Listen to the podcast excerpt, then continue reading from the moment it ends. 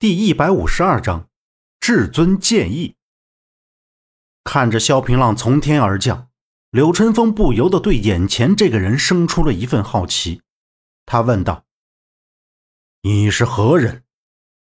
萧平浪只是看着柳春风，脸上露出淡淡的笑意。傅烟云看见萧平浪来，也是一脸的吃惊。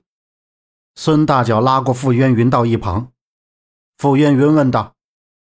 是你将他放出来的，孙大脚道：“事到如今，也只有萧平浪能够救我们苍铜门。他的武功之高，足以使柳春风高看。”傅渊云叹了口气道：“唉，我这般待他，也不知他是否能够真心实意的帮我们。”孙大脚不言语。两只眼睛盯着萧平浪和柳春风两个人，充满担忧，同时也存在希望。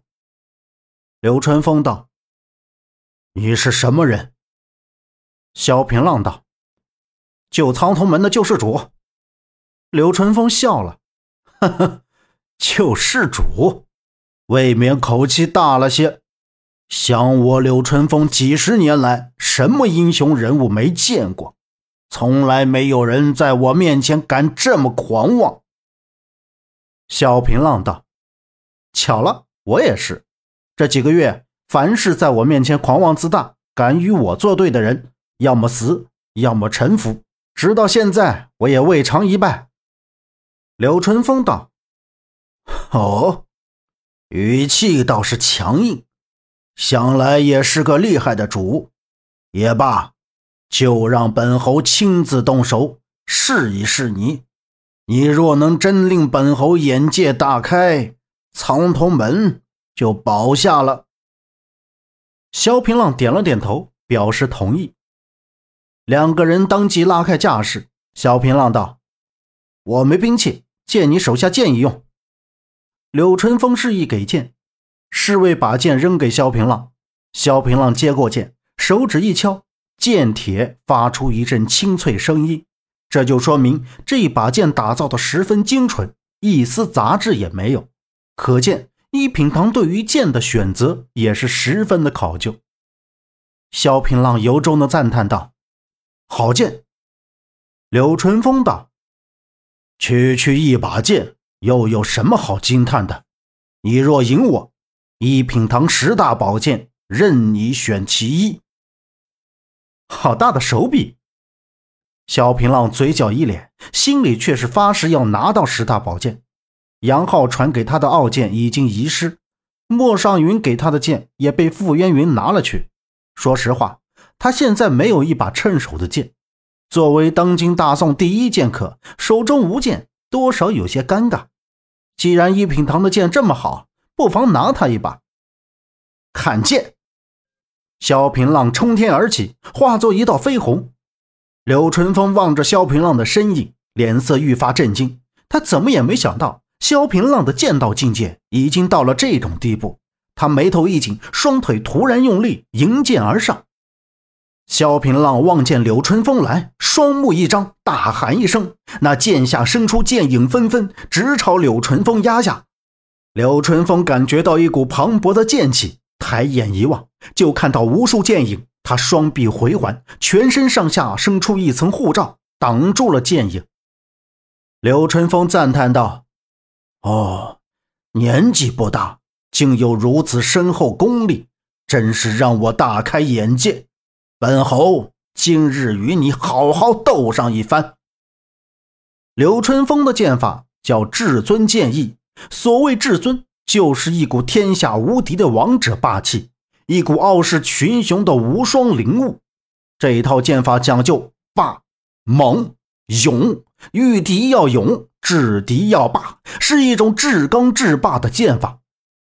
柳春风的剑法打出来，虎虎生风，剑下霸气纵横，只打了萧平浪十几剑，萧平浪硬是接住，感觉虎口发麻，十分的吃力。你是第一个能连接我十三剑的人。柳淳风见萧平浪接了他十三剑，居然还能站在那里，十分的吃惊。柳淳风的至尊剑意讲究永和霸，萧平浪的傲剑诀何尝不是？不过傲剑诀更多了一丝傲气，一种一览众山小的傲气。这份傲气便是傲剑诀的源泉。想来杨浩的傲剑诀曾经是雄霸天下的剑法之一，普天之内的剑法，谁敢与傲剑诀争霸称雄？单单死在杨浩傲剑诀下的外族高手不下百余人，至尊剑意在傲剑诀面前根本不值一提。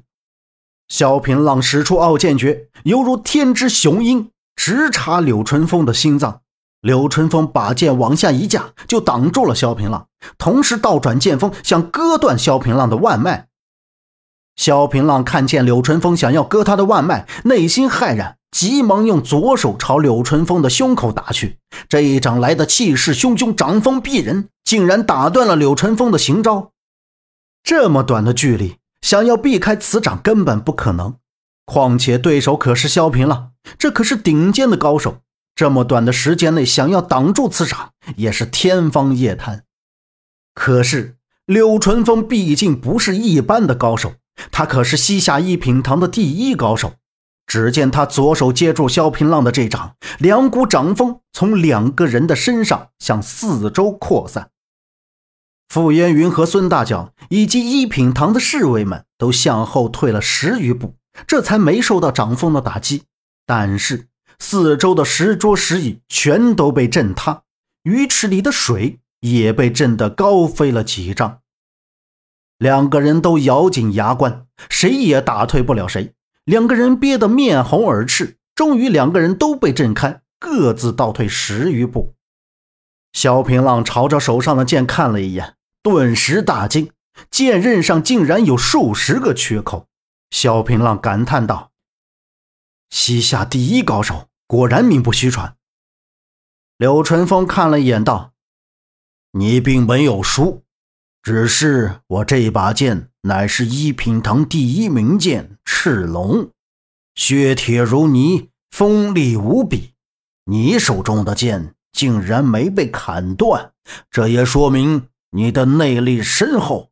若论起来，我还要输你半分。”柳春风从没想过他会输，也从没想说过这几个字。这一刻，他的心里也是五味杂陈。苍通门，你保下了这把赤龙，是我多年的佩剑，今日便给了你。君子不夺人所爱，这把剑我不要，你日后给我一把好剑便是了。萧平浪缓缓地说道。柳春风道。好，算我欠你的，日后一定还你一把。对了，还不知你尊姓大名？